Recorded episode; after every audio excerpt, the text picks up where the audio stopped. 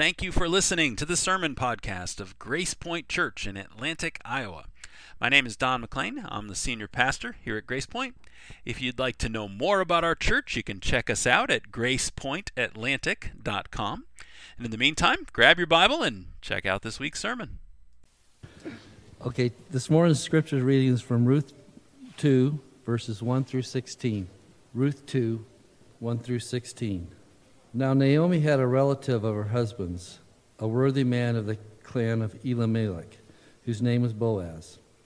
And Ruth the Moabite said to Naomi, Let me go to the field and glean among the ears of grain after him, in whose sight I shall find favor. And she said to her, Go, my daughter. So she set out and went and gleaned in the field after the reapers. And she happened to come to the part of the field belonging to Boaz who was of the clan of Elimelech. And behold, Boaz came from Bethlehem, and he said to the reapers, The Lord be with you. And they answered, The Lord bless you. Then Boaz said to his young man who was in charge of the reapers, Whose young woman is this? And the servant who was in charge of the reapers answered, She is a young Moabite woman who came back with Naomi from the country of Moab. She said, Please let me glean and gather among the sheaves after the reapers. So she came, and she has continued from early morning until now, except for a short rest. Then Boaz said to Ruth, Now listen, my daughter, do not go to glean in another field or leave this one, but keep close to my young women. Let your eyes be on the field that they are reaping, and go after them. Have I not charged the young men not to touch you? And when you are thirsty, go to the vessels and drink what the young men have drawn. Then she fell on her face, bowing to the ground, and said to him, Why have I found favor in your eyes, that you should take notice of me, since I am a foreigner? But Boaz answered her, All that you have done for your mother in law since the death of your husband has been fully told to me, and how you left your father and mother in your native land and came to a people that you did not know before. The Lord repay you for what you have done, and a full reward will be given you by the Lord, the God of Israel, under whose wings you have come to take refuge. Then she said, I have found favor in your eyes, my Lord, for you have comforted me and spoken kindly to your servant, though I am not one of your servants. And at mealtime, Boaz said to her, Come here and eat some bread and dip your morsel in the wine. So she sat beside the reapers, and he passed to her roasted grain. And she ate until she was satisfied, and she had some left over. When she rose to glean, Boaz instructed his young men, saying, Let her glean even among the sheaves, and do not reproach her. And also pull out some from the bundles for her, and leave it for her to glean, and do not rebuke her. Ruth 2 1 through 16.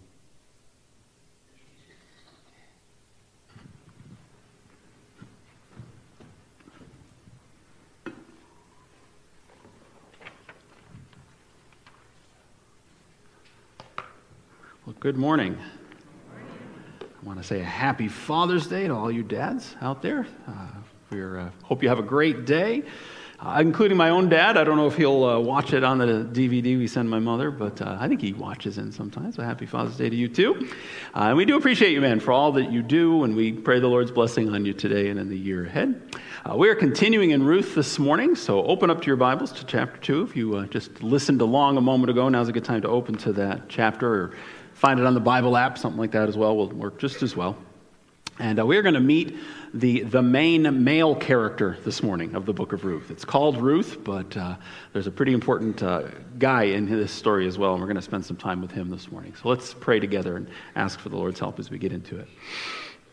Lord, thank you so much for bringing us here today. We thank you uh, for a day, in uh, kind of an unofficial day, to, to uh, remember dads and think about dads and thank uh, thank them and pray for them. And uh, we do do that today. We pray for the men in this room that are fathers and maybe who are listening online uh, or dads, that you would bless them and keep them, help them. They have a hard job, Lord, and uh, struggle with lots of uh, doubts and insecurities about it. And I just pray your, we pray your blessing on them today and help them.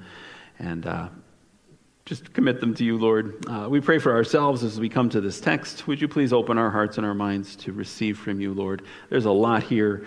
Uh, and uh, as we focus on different parts of this, specific parts of this chapter this morning, I pray that you would uh, make this helpful. Make this helpful for every one of us in the room as we strive to, uh, by the grace of the Holy Spirit, by the power of the Holy Spirit, by the grace of Christ in us, as we strive to live godly lives, we pray that you will use this to help us do that. May this equip and encourage and point us to Christ as we seek to serve him today. So we thank you, and we look to you now. In Jesus' name, amen. A few years ago, a, a blogger named Leo Babauta uh, wrote a post called The Awesome Dad Cheat Sheet. The Awesome Dad Cheat Sheet. I liked his title, but I liked his subtitle even more. The subtitle to this post was 18 Fatherhood Tips They Should Have Handed Out in the Delivery Room. And uh, every dad uh, knows exactly what you mean when he hears that because the baby's born and you're like, wow, that's amazing. I'm just like in awe. And then it's like, oh my goodness, what now?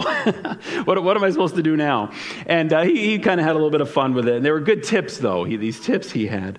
Uh, let me just read you a little bit of what he said. He said, being a father can be a wonderful thing uh, once you get past all the gross stuff, all the stressful events, the loss of privacy, and the bewildering number of ways to screw it up.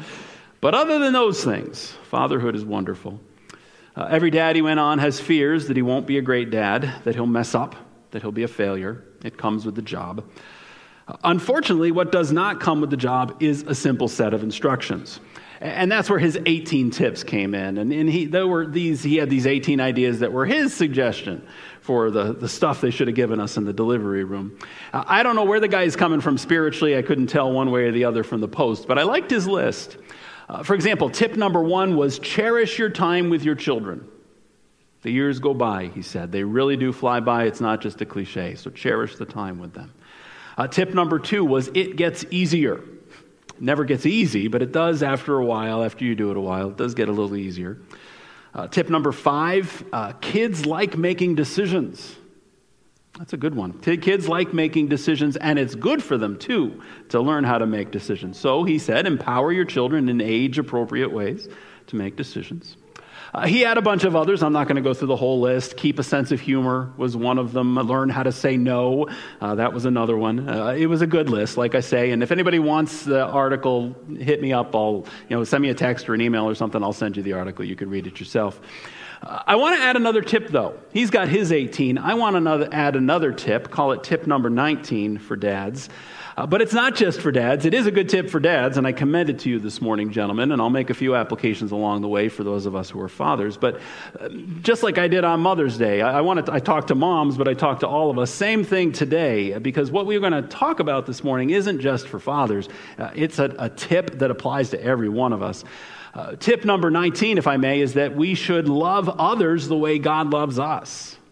It's very, very important. We should love God the way God loves us. And that's not to say, we're not setting out a standard here where I'm saying we're going to do it perfectly because God loves perfectly. But what we're saying instead is that the model, the example for how God wants us to love the people in our lives is Himself.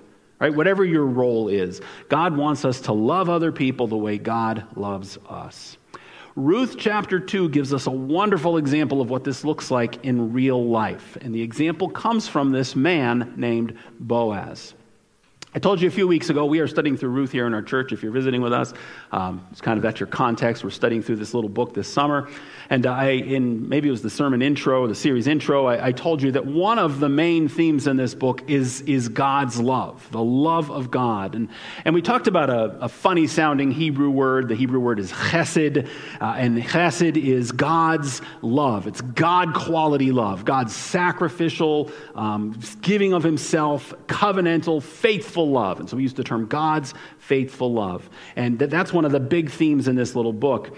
And, and on that Sunday, I talked about how the Lord shows his faithful love, because there's a lot of uh, examples of how he shows his love in this book. One of the ways we talked about that morning was that he uses people.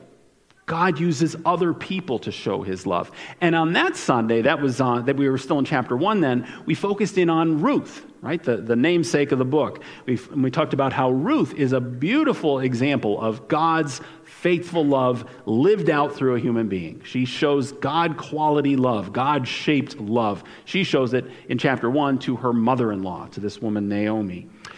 And, but, but Ruth's not the only example. She's a great example, but she's not the only example in this book of what it looks like to love the way God loves. Boaz does the same thing. He's the other one in this book. And so I want to look this morning, we're going to look you're going to use Boaz now to look at what God's love looks like when it's lived out in our lives. So, like I say, let's, let's get into Ruth. Let's turn to Ruth. If you didn't already, I've already, you know, we've given you a chance to, but get, get to it. It's good to see the text because there is a lot of narrative here today. So sometimes you just need to kind of fact check me and check things and write down your questions and so on. So it's good to have it open. And, and as we look at it, I want to, um, I want to talk about four ways to do this. Right, so we're gonna and we're gonna focus on Boaz this morning. In fact, I wanted to say um, I, I'm, I am focusing very specifically on Boaz today. Next week, I'm going to come back to chapter two, and we're going to cover everything we're covering this morning and finish that chapter. We're going to do a sweep again through chapter two. So if there's some detail you're like where you're like, "Hey, you didn't explain this or that," or "I really want to know about this thing," Be patient with me. We'll get there next week. That's my intent. It's a pretty good chance that if I don't answer it today, I'll try to at least try to answer it next week. But, but this morning, I want to focus on Boaz, and I want to talk about four ways that we can love the way God loves by looking specifically at the, uh, at the example of Boaz. So, number one, the first way we can love the way God loves is to bless those who are in our care. Right? Bless those who are in our care. And that might be our employees, it might be our students if we're a teacher, it might be our patients if we're a doctor, it might be you know, people who, who work for us, it might be our family members, but whoever they are, bless the people who are in your care. That's a way to love the way God loves.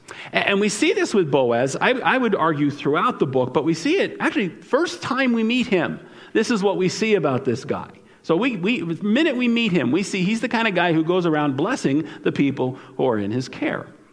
So, verse 1 uh, in the text, uh, verse 1 tells us that uh, Naomi uh, had a relative. So, at the end of the chapter, they're back. They've arrived back from, their, so they're in, from being in Moab. Ruth has come with her. They're, they're, she's back to Bethlehem. Ruth's there for the first time. And there they are. And, and the chapter ends. Now we're informed in verse 1 that Naomi has a relative named Boaz. Right? And this really should not be a surprise. We know this is where she was from, so of course she's got relatives here.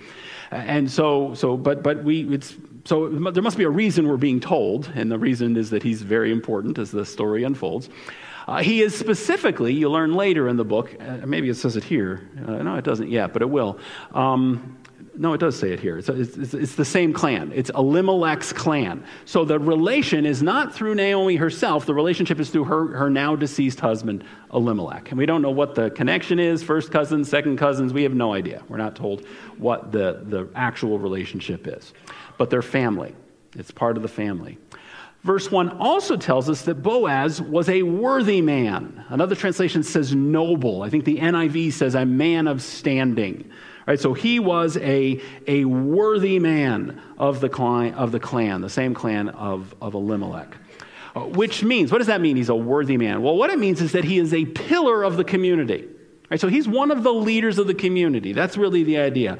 He appears to be wealthy enough. We're not told how wealthy, but he, he, he's a landowner and, and, and uh, you know, has people working for him. So, so he's wealthy enough. That's, that's clear. But what's more important with the word here is that he's a man of excellent reputation. Right, so he's a man of standing. This is the kind of guy, maybe not every year, but at least sometimes, you know, he wins Citizen of the Year award, that kind of thing. He's, he's, he's an upstanding man in this community. He's a man of good reputation. So as you picture Boaz this morning, picture him that way. He's, a, he's, a, he's an influential person in his community. And so then the question becomes how does he use his influence? How does he use the, the authority and the, that he has? How is he going to conduct himself? Well, in verse 4, we start to explore that. In verse 4, we see him in action for the first time. Uh, he comes out to his fields, one of his fields anyway, to, to check on how the harvest is going. And we know there's a harvest because we read in the last verse of the previous chapter that they arrived back in Bethlehem just as the har- barley harvest was getting started, which is kind of late spring by our the way we would measure things. So it's kind of that, actually, right around now, maybe a little earlier from now.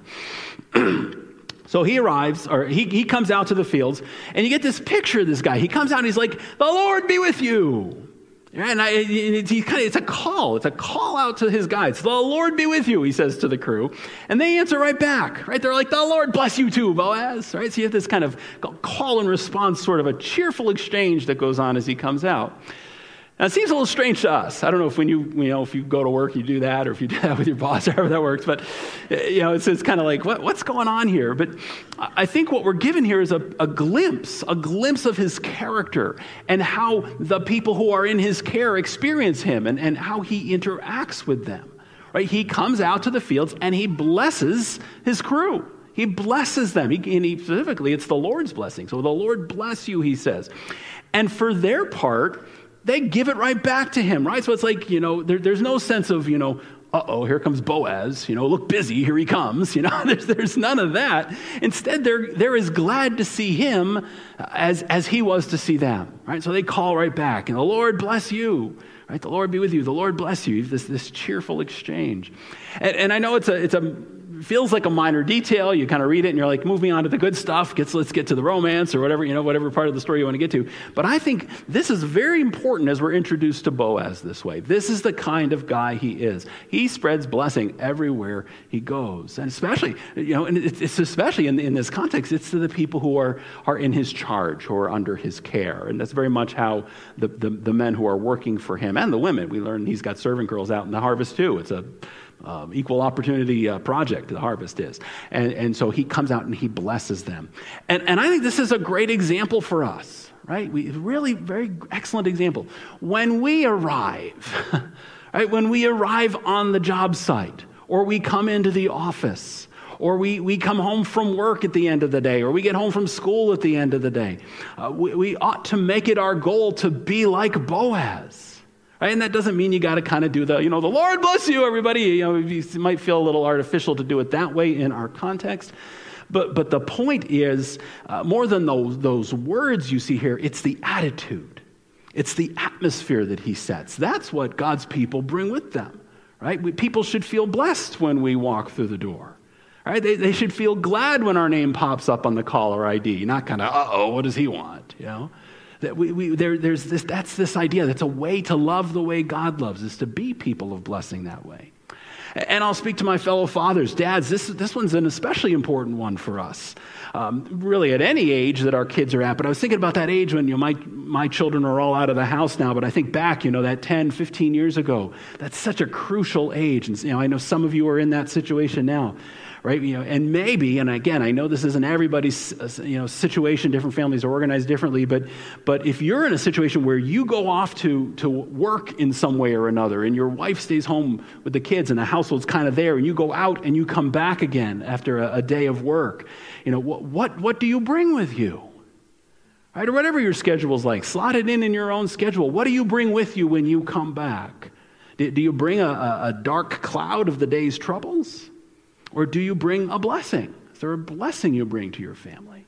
And likewise, again, for the workplace, for, for church when we come, what, all these different things. What do we bring with us when we come? God, it's a, it's a way we can love the way He loves. We can bring blessing to those who are in our care. So that's number one.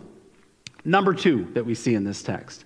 Uh, second way we can love the way God loves is to protect those who are vulnerable. Protect those who are vulnerable. This is where Ruth comes in. Now we begin to talk about Ruth more concertedly. Uh, up until now, this is now the fourth sermon in this series, and I'm sure some of you are like, are we ever going to talk about Ruth? the book's named after Ruth, and we've mostly only talked about her tangentially. But now at this point, she, she moves to the center stage in this early part of chapter 2. Uh, let's, let's look at verse 2 here, and we'll spend a lot more time with Ruth next week, like I say, as we sweep through chapter 2 a second time. But, but look at verse 2. And Ruth the Moabite said to Naomi, Let me go to the field and glean among the ears of grain after him in whose sight I shall find favor.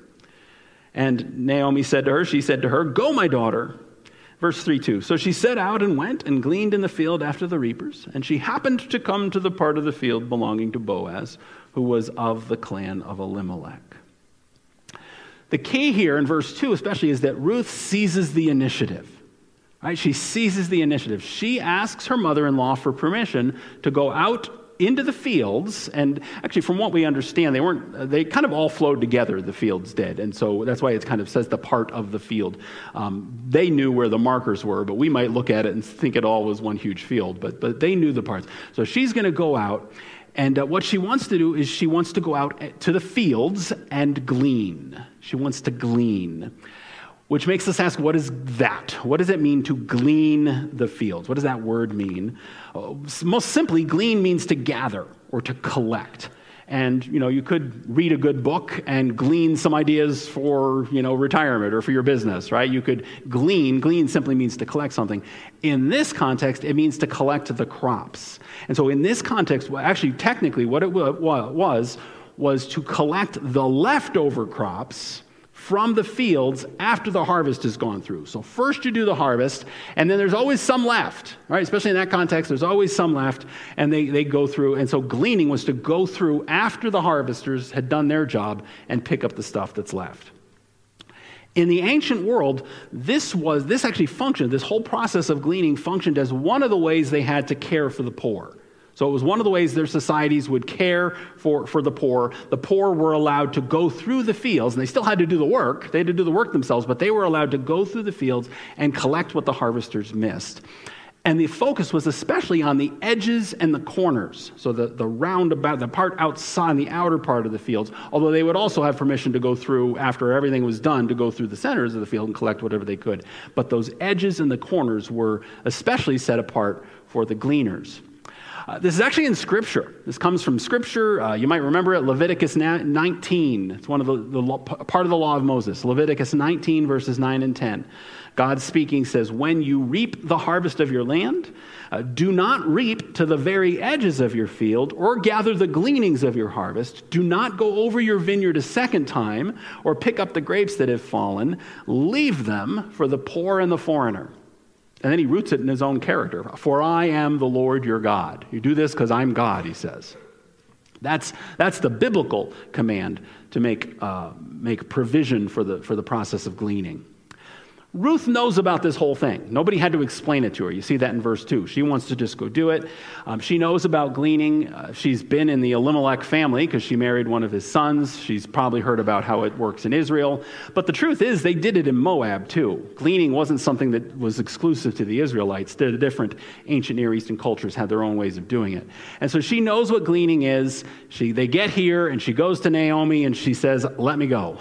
Let me go out into the fields to do the gleaning. Couple of things to note here about this request. First, it shows us something about Ruth. It shows us that Ruth is determined to provide for herself and Naomi. So when we left Naomi at the end of the last chapter, there's, there's kind of hopeless feeling, wasn't it? You know, she comes back, you know, call me Mara, call me bitter, she says, my life's a misery. Uh, she's not in a great place. You almost get, it doesn't use these words, but you kind of have the sense that Naomi's kind of given up a little bit there at the end of, the, of, of chapter one, but not Ruth. Ruth's not giving up. She's like, all right, let's hit this thing. Let's go. You know, she, she's ready to go do something. So she goes to her mother in law. She says, let me go get us some food. Let me go glean in the fields. So it shows us, uh, you get just another one of these glimpses of Ruth as a, a, a strong woman, someone who's going to go after it, someone who's going to do what needs to be done. The second thing her request shows us is that Naomi and Ruth are economically vulnerable. They are vulnerable. Why? Because gleaning is for the poor. That's who gleans. So when they came back to Bethlehem, uh, Naomi didn't have a safe deposit box with money in it from when they used to live there 10 years ago. There was nothing waiting for them. They seem to have a place to live. That doesn't seem to be an issue. But otherwise, there's, there, there's nothing waiting for them. So they come back and they're poor. They're poor. Uh, and so, so they're poor but, but that's really just the beginning of the vulnerability that Ruth, uh, that Ruth is experiencing in this situation. I want to spend a few minutes showing you how vulnerable Ruth is. Ruth is poor, and so is Naomi. The two of them are poor together. But on top of that, Ruth is a foreigner. And your, our text, you, you probably caught it yourself, the, the text keeps reminding us that she's a foreigner. It's almost like lest we forget. You know, so verse 2 Ruth the Moabite Verse 6, one of the servants says, The young Moabite woman is over there. You know, verse 10, Ruth comes up to Boaz. She says, I'm a foreigner. It's keep being emphasized to us again and again, which means she's doubly eligible for gleaning. If you caught, caught it in that verse from Leviticus 19, leave the gleanings for the poor and the foreigner. Right? The, the, the, person from somewhere else. So she's doubly vulnerable, right? So that's who, you know, so she's, so she's vulnerable because she's poor. She's vulnerable because she's from another country and doesn't know the place. But it gets worse for Ruth because she's not just doubly vulnerable, she's triply vulnerable. I'm not sure if that's a word, but her, her vulnerability is, is tripled. And the reason here is that she is a young woman who is unmarried and fatherless. Right? She's unmarried and fatherless. You say, well, why is that a problem? Well, it's a problem because she's got nobody to protect her. And this is very important in her culture. It'll stand out more in chapter 3 when we start talking about the, this covering idea that comes up. And she's going to ask, eventually, she'll ask Boaz to extend his covering over her. But, but she is unprotected as an unmarried, uh, in this case, a widowed uh, woman whose father isn't around. Uh, it's a patriarchal society that she lives in, which means that she, as a woman, was dependent on the primary man in her life to protect her. And so, if she was a single woman, uh, that would be her father. If she was a married woman, that would be her husband. And as we know at this point, she has neither. Her husband has died. Um, her father in law, who actually maybe would be the next line of resort when her husband dies, uh, he's already gone. So she has no husband, she has no father in law. And as far as her own father goes, we actually don't know for sure. It does seem like he's still alive because of something Boaz is going to say. But even if he is still alive, he's not here. He's far away. He's 100 miles away in Moab. And so he's of no help to her either. And so Ruth is a vulnerable person. She's vulnerable uh, because, because she's an unmarried woman, unmarried, uh, basically a, the, the, equivalent of, an, of, a, of a widowed orphan is, is what she is. So that also makes her vulnerable. And there's one more on top of all of that. She lives in the days of the judges. The context, the historical context matters a lot to this point. I, I, think it was the first sermon in the series I talked about uh, the, the period of the judges. The book of Ruth happens in that last, it really, it happens about 300 years into that 400 year period that's chronicled in the book of Judges. And the thing about the period of the judges is that it is one of the most violent periods, most violent, chaotic periods in the history of Israel. And it was very violent. You can read through the book of Judges and you, you see exactly what I mean, including violence against women. And we're not going to take the time to read it this morning, but, but close to the end of Judges, there's an ugly story. And that story f- forms the context for the book of Ruth. There's an ugly story near the end of Judges about a woman who is sexually assaulted and then murdered, brutally murdered. And it's because, it's very clear in that story, it's because the men in her life, starting with her own husband, won't protect her. They refuse to protect her. Instead, they just protect themselves and they, they attack her. And that it's not in this book but it's in the it's in the time she lives in that's the kind of world ruth lives in she lives in a violent dangerous world so she's poor she's a foreigner she's an unprotected woman living at a time when it is a very dangerous time to be a woman at all thankfully and that's one of the beautiful messages of Ruth. And, it's one that helps us. It gives us hope when, when we're living in our own troubled times. Thankfully, there were still men like Boaz Thanks be to God, there were still men like Boaz. Boaz doesn't even know Ruth. He doesn't know her yet. He, he's, he's heard about her, we learn in verse 11, uh, but, but he doesn't know her personally. And yet, in this text, he's going to take concrete steps to, to protect her and take care of her. And, and let me just focus on the protection piece first. The protection, the other, the, the take care of her part comes in the other two points. But, but where you see really the, the protection is in verse 9 he says to her, so he comes up, he's like, who's, who's, the, who's the woman waiting over there? They tell her she's the Moabite, and he goes and he talks with her. And, and he, one of the many things he says to her is, Have I not charged the young men? And he's talking about his own servants, his crew. Have I not ta- charged the young men not to touch you? Now, on the one hand, uh, he simply means, Haven't I told them to let you work, right? Haven't I told them, don't stop you from gleaning? So that's when he says, I, have told them not to touch you. That's part of it. We're going to let you glean here. But given the historical context, I believe there's a whole other layer to that here. See, Boaz, he's, he's, a, he's a cheerful man. He brings blessing, but he's also a wise man. He's savvy, and he knows human nature. And so, yeah, he's got a good crew, but he still goes to them. He says, Hey, guys, you, you respect that young woman. You, you treat her with respect. Hands off. I know she's a foreigner. None of you know her, but hands off. You treat her with respect. And it's not because he's trying to keep her for himself, right? You kind of know where the story ends up, and you're like, well, he's just trying to protect her for himself. No, no, no. He hasn't even met her yet when he says this, right? That we haven't gotten to the romance part of the story yet. He does this because that's the sort of man Boaz is, right? We were already told in verse 1 he's a worthy man. He's a noble man. He's the sort of person who loves people the way God loves. That's what we find here, including, including in his treatment of Ruth, including protecting the vulnerable. We're called to live the same way. It's part of the Christian calling. God wants his people to love the way he loves by protecting the vulnerable. By protecting the vulnerable in our own worlds. Uh, I'll talk to dads again. Dads, if, if, if you're a father, that starts with your family. Right? It really does. And you know this, right? It starts with our children, our wives.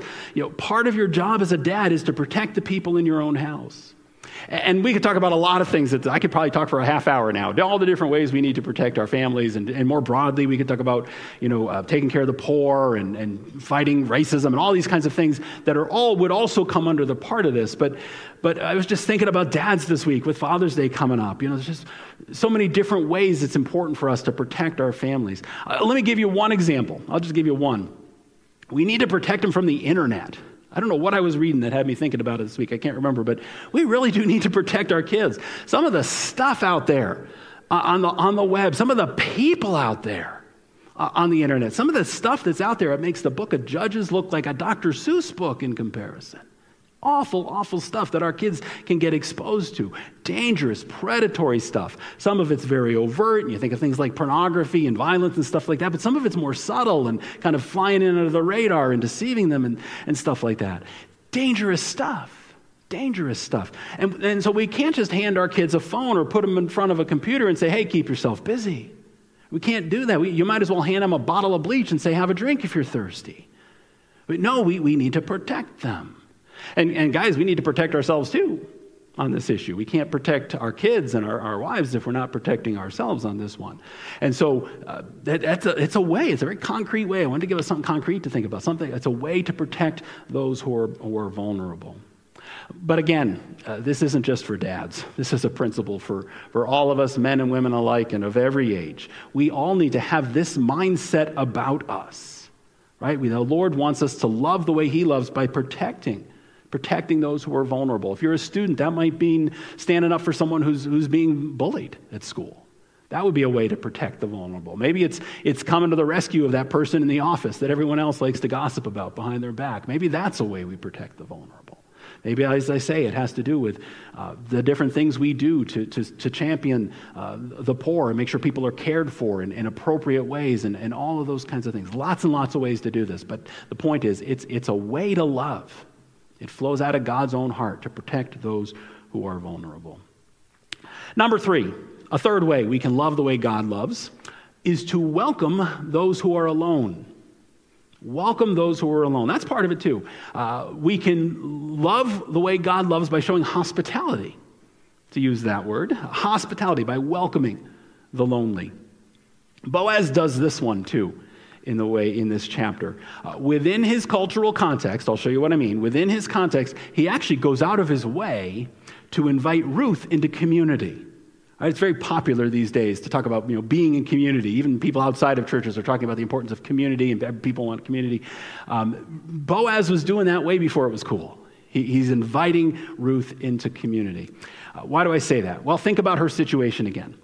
Uh, we talked about how Ruth is vulnerable right? She's a vulnerable person because of her, her status on all these different, different levels. But, but let's think about this too.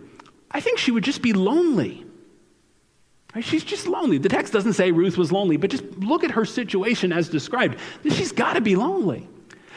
she's a foreigner, right? She's, she's come from Moab, which means she's new to Bethlehem. When Naomi came back, there were people who were like, Is this really you? Right? They, people knew Naomi. Nobody knows Ruth. Ruth's got nobody here. She's got one social connection. Her one social connection is her depressed and bitter mother in law. That's it. that, that's, her, that's her party night, right? That, that's who she gets together with. And it's not like she can hang out with Naomi's friends. It's pretty clear those, those relationships are a little strange too, right? 10 years away, it's pretty obvious those relationships are stale. And so, socially speaking, Ruth comes to this new place, foreign place. She's never been here before. She's heard about it from, from her, her now deceased husband, but she's never been here, and she's all alone. Now, look at what Boaz does. Look what he does to help her with this situation. And he does two things in particular that stand out on this welcoming idea. First of all, uh, he, he tells her to work with his female servants. All right, you see that in verse 8. Keep close to my young women, he says. Stay here with my servant girls. Now, here's, I think we need to understand a little bit of how this works to appreciate what, how this, why that's significant. The, uh, the men would go through, so they're harvesting barley, and I imagine they've got some kind of a sickle sort of a thing, and they're, they're doing it by hand, and they're, they're getting sheaves of it and they're bundling it up and they're putting in probably carts, I would imagine, or maybe they let it fall to the ground. I don't know all the details of how they did it in that time period. But, but you've got the men going through, they're doing the first pass. Now, then uh, his own servants, right? There are women also helping. The servant girls come through behind the men, and maybe, maybe that's what they're doing. Maybe they're tying up the bundles. And, and so the, the men are coming through on the first pass, the women, the, the female servants are coming through on the second pass. And, and the gleaners, the gleaners aren't really part of this. The gleaners are, remember Leviticus, they're supposed to stay on the edges. And then after the workers are gone, they can come through the fields and get anything that the harvesters and the servant girls have missed. Boaz tells Ruth to come join his servant girls. So he doesn't say, You stay over there by yourself on the edges. He brings her in with his own servant girls. So what has he done? He has just connected her in fellowship with other women her own age. Right? She was tired of just sitting around listening to Naomi complain. Now she's got some, some young women. She can sit around and listen to them complain if they want to do so. But, but she's got connections at her own level. So, so again, it, it, I don't think it's the main Actually, there's another reason he does that, which I'll get to in the last point. But he connects her to community. But then, second, he also shows hospitality when he invites her to come dine with the crew. Right? And it's in verse 14. Uh, at mealtime, Boaz said to her, Come here and eat. And so she came and she sat among the reapers, and he passed to her roasted grain. Again, it's a, a beautiful picture of hospitality. She's a stranger. More than a stranger, she's a foreigner. More than a foreigner, she's a foreigner from a people that the Israelites don't get along with so well, the Moabites. No one would have blamed her if he had just said, Here, bring the, you know, he could have, it would have been nice if he had put a, put a plate of some food and said, Go bring that to her over there in the corner. No one would have blamed him if he'd done that. In fact, they would have seen that as even going further than he had to go. But no, he, he invites her to come join everybody else. He brings her over, come eat what we're eating, and on top of that, he, the boss, uh, serves her. He serves her himself, right? He passed to her roasted grain, the cooked stuff. They'd been cooked it right there. It's hospitality. It's hospitality thinking about our own world. People who pay attention to this sort of thing say that uh, the United States is uh, in the midst of a, a, an epidemic of loneliness. Have you heard anybody talk about this? It's, you know, it's popping up in different places. Sociologists are talking about it. You'll see articles in the newspaper, stuff online is talking about it. Uh, P- Americans are lonely. A lot of loneliness. It's a big problem in our culture. It's kind of driving some of the drug epidemic. It's driving a lot of different things. And, and again, I'm not a sociologist. We will, we'll skip all the analysis. What it comes down to is people are alone. Lots and lots of people feel lonely and isolated in the culture in which you and I live right now. And you know what? It's even true here. It's even true in, in small town America where you know everybody or you know many people anyway, and you can't go to the store without running into three or four people you know. Even in places like this, what they're finding is people feel isolated and alone. I believe that that might be one of our greatest opportunities in the days in which we live right now. Because you got to live in your own times. We don't live in these times, we live in these times. And I believe that loneliness epidemic may be one of the best opportunities we have to show the love of God to different people. We can show God's love to people by, by welcoming them, by, by living out that hospitality that we see commanded and, and modeled in Scripture. Uh, we can welcome people into our churches. We can welcome them into our, our families, into our homes, into our lives, into our activities. All these different ways we can, we can just welcome people, just invite them to come and, and be part of our lives and enter into their lives too. It's a way to show God's love. It's not just a way to, you know, make a, a, local, a small town thrive. It's a way to show God's love. It's a way to love the way God loves. Welcome those who are alone. Finally, finally, the, the fourth way in this text that we can love the way God loves is by being generous to those who are in need. And obviously, there's some overlap here in these last three, but I wanted to tease this one out separately. Uh, we can love the way God loves by being generous to those who have need. Ruth is a strong woman. I want us to, to appreciate that. She's a strong woman, but she has lots of need. She has lots of need. And we already talked about how she has nobody to protect her. But being uh, vulnerable the way she is also means she has no one to provide for her. So she has no one to protect her. She also has no one to provide for her. She's a widow, she's an orphan, she's a foreigner. Really, all she's got going for her is her health. She seems to be a pretty healthy woman. There's never any hint of anything to the contrary. So she's got that. She can get out and she can work. But other than that, she is the definition of economic neediness. She, she's poor. She's, she's the definition of economic neediness in her society. If she, was, if she had some kind of a disability or physical problem, that would, that would add to it. But other than that, that's, that's where she's at. And that need, this woman's need, compels, it really it, it, becomes the motivator for Boaz's generosity, generosity here in chapter 2. Some people, let me, talk about chapter 2 for a minute. Some people try to read romance into this part of the story. Right? So, so you know, we know where the story is going to go. We know they're going to get married eventually. Uh, and so people try to read backwards into chapter 2 and say, well, this is romance. I don't think that's right, right? At this point in the story, the way Boaz treats this woman has nothing to do with romance, right? Boaz is not generous in chapter 2 because he thinks Ruth is pretty. That's not what it is. He is generous because he is a noble, worthy man who exudes the love of God. Right? He's a man. That's why it's so important that we meet him in, in uh, verse 4, bringing blessing. This is the kind of guy Boaz is. He exudes the love of God in all sorts of ways. We see this in his generosity.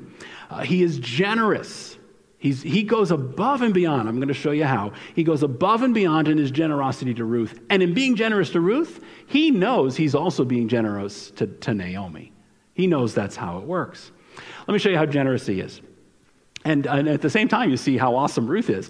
Ruth comes and, uh, in verse 7, a, a, bold request is reported. Actually, the servant, one of his servants, one of Boaz's servants, reports what she did. When she came out to the field, she asked to glean among the reapers. Right? She wants to glean among the reapers rather than on the edges of the field. That's what that means. Why would she want to do that? Because the grain is better there. Right? So you see her boldness, her strength. She wants to, she's gonna, she's gonna go for the gusto here. So she asks for permission to glean among the reapers. Uh, which means she wants to be in among those she wants to be exactly where he puts her eventually she wants to be in among the, the servant girls gathering what's been left so that she can keep it for herself she can't do this until the owner of the field gives her permission to do so why because that's his the outer portions on the edges, God said that belongs to the poor. The gleanings belonged to the poor by God's command. The rest of the field belongs to the owner of the field. And so Ruth is asking for a portion of what the owner has. And Boaz gives it to her right? He, he could have easily said, no, no, that's, that's, that's my pockets she's trying to pick here. Keep her out on the edges. But instead, he gives her permission to come in among, uh, among his own ser- servants. He's, he's, letting her, he's letting her take money out of his own pocket. He's, he's giving out of his own, sir. He's not giving out of his extra. He's not giving somebody else's. Uh, he's giving her his own. But that's just the beginning of his generosity. He also offers her water he gives her access to the crew's water. That's in verse 9. Uh, that is a big deal, right? She didn't come with a water bottle. She probably brought a little, but uh, that's a big deal in a culture where water is a scarcity. And so it's another instance of generosity. Uh, he then offers, or actually invites her to glean exclusively in his own fields. Again, this is above and beyond her request. That's not what she asked for, but that's what he gives her. And, and partly this goes back to number two. It goes back to the protection thing. He knows he can protect her from his own men, but he can't vouch for the other crews. And so he says, You stay here. But it's also generosity. Again, you could see kind of like, you know, you see the beggar on the street, well, I'll give you a five, but I'm not giving you this 20. he gives the 20 in this instance, right? He, he says, he's, You stay and you, you follow with my people until the harvest is over. So, so he does that too. He then invites her to dinner. We kind of talked about that one before. Come sit with my crew, right? Uh, and uh, we'll you know, eat what we're eating. Very generous gesture, along with the hospitality there.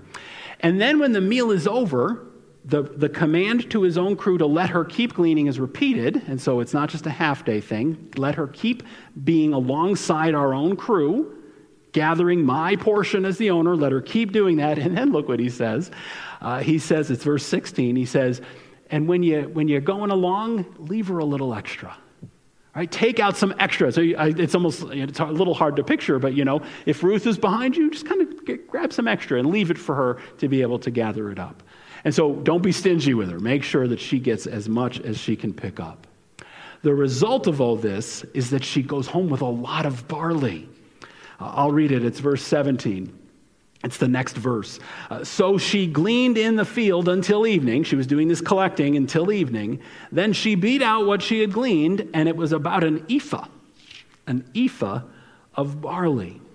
So she had an ephah of uh, processed barley. That's what the beaten out idea means. And so it's not, there's not, this, this, this ephah is not filled with stalks and stuff. The, the grain, the barley grain, has been separated from it. So she's got an ephah of, uh, of processed barley. It's not threshed yet, but it's processed.